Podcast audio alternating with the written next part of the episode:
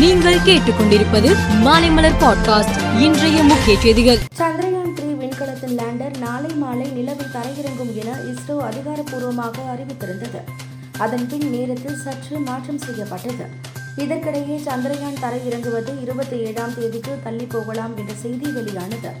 இந்த நிலையில் நாளை திட்டமிட்டபடி லேண்டர் தரையிறங்கும் என இஸ்ரோ அறிவித்துள்ளது.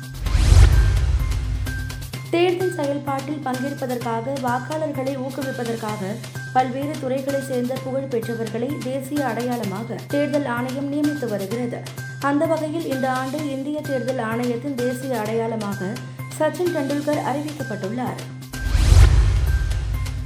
முதலமைச்சரின் காலை சிற்றுண்டி திட்டம் கடந்த ஆண்டு தொடங்கப்பட்டது.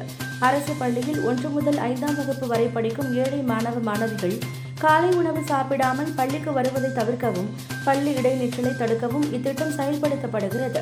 மாநகராட்சி பகுதிகளில் மட்டுமே முதற்கட்டமாக தொடங்கப்பட்ட காலை சிற்றுண்டி திட்டம் தற்போது விரிவாக்கம் செய்யப்படுகிறது.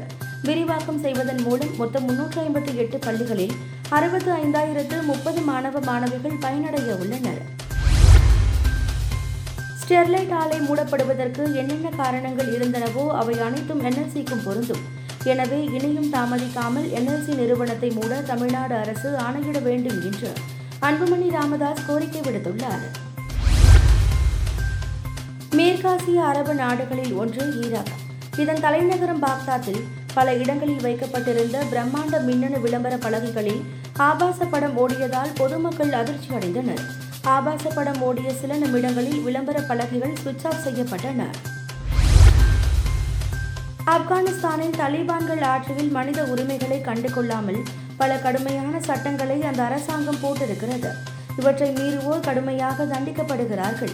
அந்த வகையில் இதுவரை இருநூற்றுக்கும் அதிகமானோர் கொலை செய்யப்பட்டுள்ளனர் என்ற குற்றச்சாட்டு எழுந்துள்ளது.